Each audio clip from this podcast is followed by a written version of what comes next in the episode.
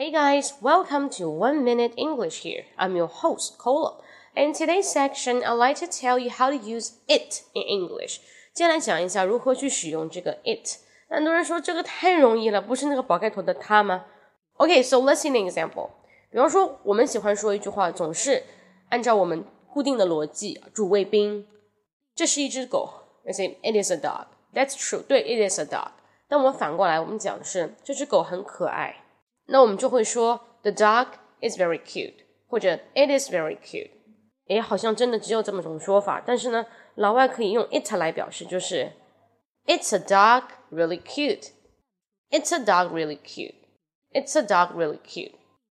Or it's really cute for the dog.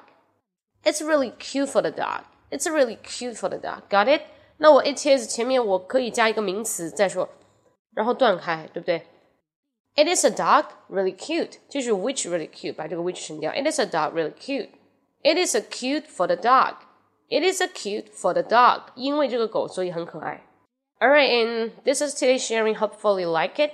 And you can subscribe my WeChat account 英语口语风暴 for the more details and get into my platform of the streaming. So see you next time. Bye bye.